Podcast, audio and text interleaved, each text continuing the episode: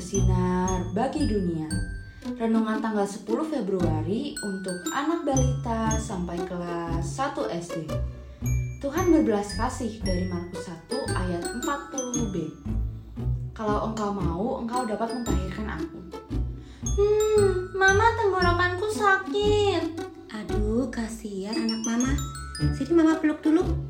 Lalu mentari minum air yang banyak ya dan jangan lupa minum obatnya. Saut mama sambil mencoba menenangkan mentari. Iya, Ma.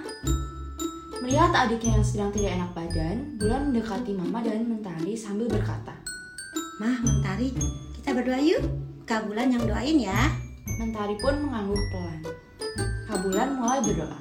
Tuhan Yesus yang baik, tolong jaga dan sembuhkan mentari ya. Berkati obat dan makanan yang akan dimakan. Terima kasih Tuhan Yesus. Amin. Terima kasih Kak Bulan, Mentari seneng banget didoain sama kakak. Mentari ngerasa disayang. Adik-adik, yuk kita coba belajar mendoakan keluarga kita dan teman-teman kita yang lagi sakit supaya mereka merasakan kasih sayang melalui adik-adik seperti cerita Mentari tadi.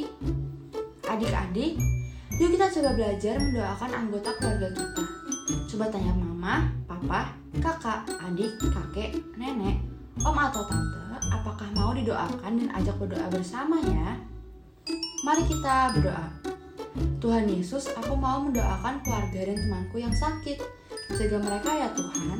Terima kasih Tuhan. Amin.